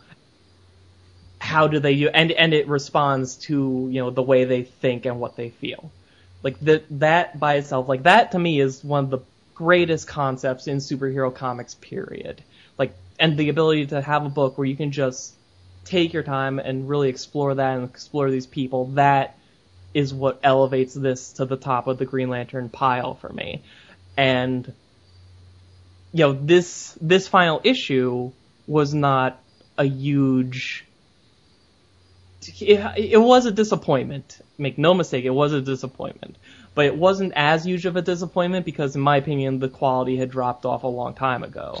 you know, I, you guys have warmed up to, you know, the art we talk about a lot. I have not at all. I'm kind of glad that uh, Kirkham is go- moving over to New Guardians this month or next month, when whatever. This co- this comes out in September. It, it, he's moving over there this month, and you know it. And you know, I talked about like the book being in the hands of a capable writer. Gleason or Tomasi, I'm sorry, I think of those two together all the time. Peter J. Tomasi is that writer. You know, I part of me does not want to read a Green Lantern universe that does not have Peter Tomasi's input into it. You know, Tony Bedard is not that writer. And that it pains me to say that because you know when I went to Florida, one of the things I took with me was just shy of his entire series of Rebels. I have one trade left to get. I'm at, I'm getting up to go get it immediately after we finish this because that is a fantastic series. If you like science fiction and the DC universe and Doctor Who, and want to see it all mixed together into something awesome, read Bedard's Rebels. You will not be sorry. But it's just something about the Green Lantern characters. He just he's just not good at writing it. Maybe that'll change with New Guardians. Maybe it won't. I'm absolutely willing to give him another shot, give him a clean slate, but at the same time, I'm not expecting to like that too much.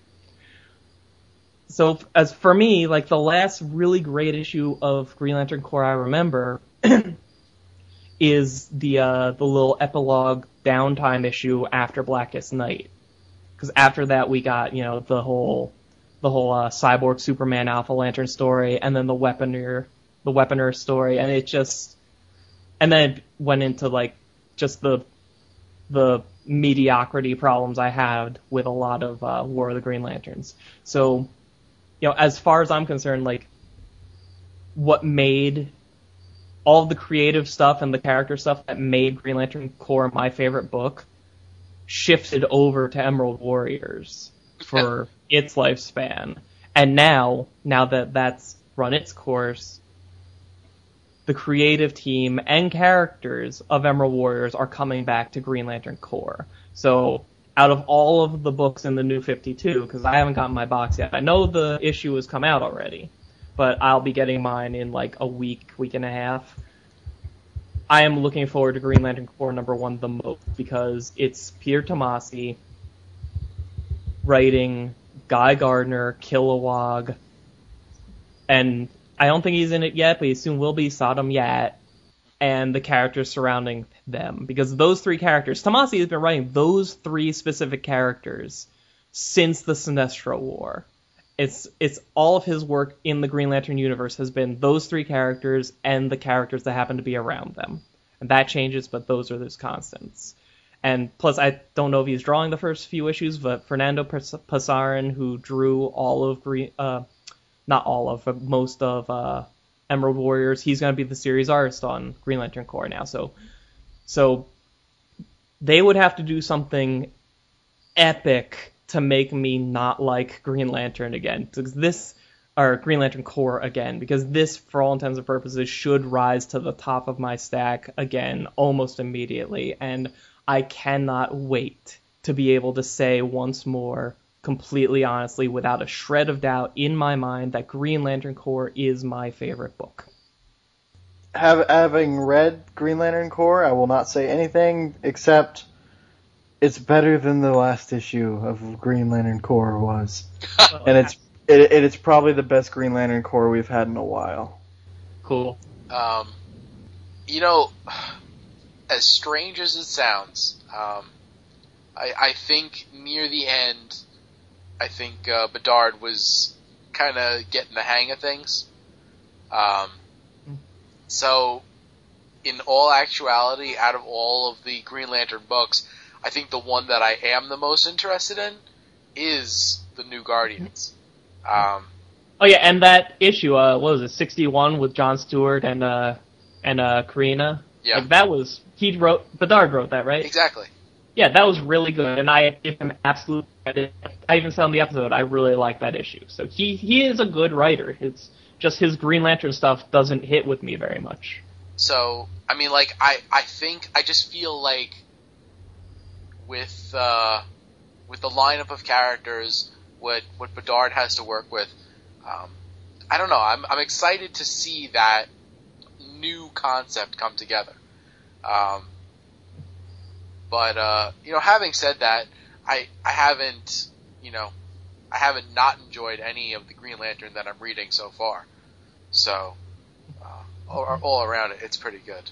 Um, did you guys have anything else that uh, needed to get said before we close out? No. Mm-mm. Okay, then uh, I'm just going to add that uh, if you are going to New York Comic Con, Daniel HDR, the artist on Green Lantern Corps number 61, will be at table W4 um, in Artist Alley.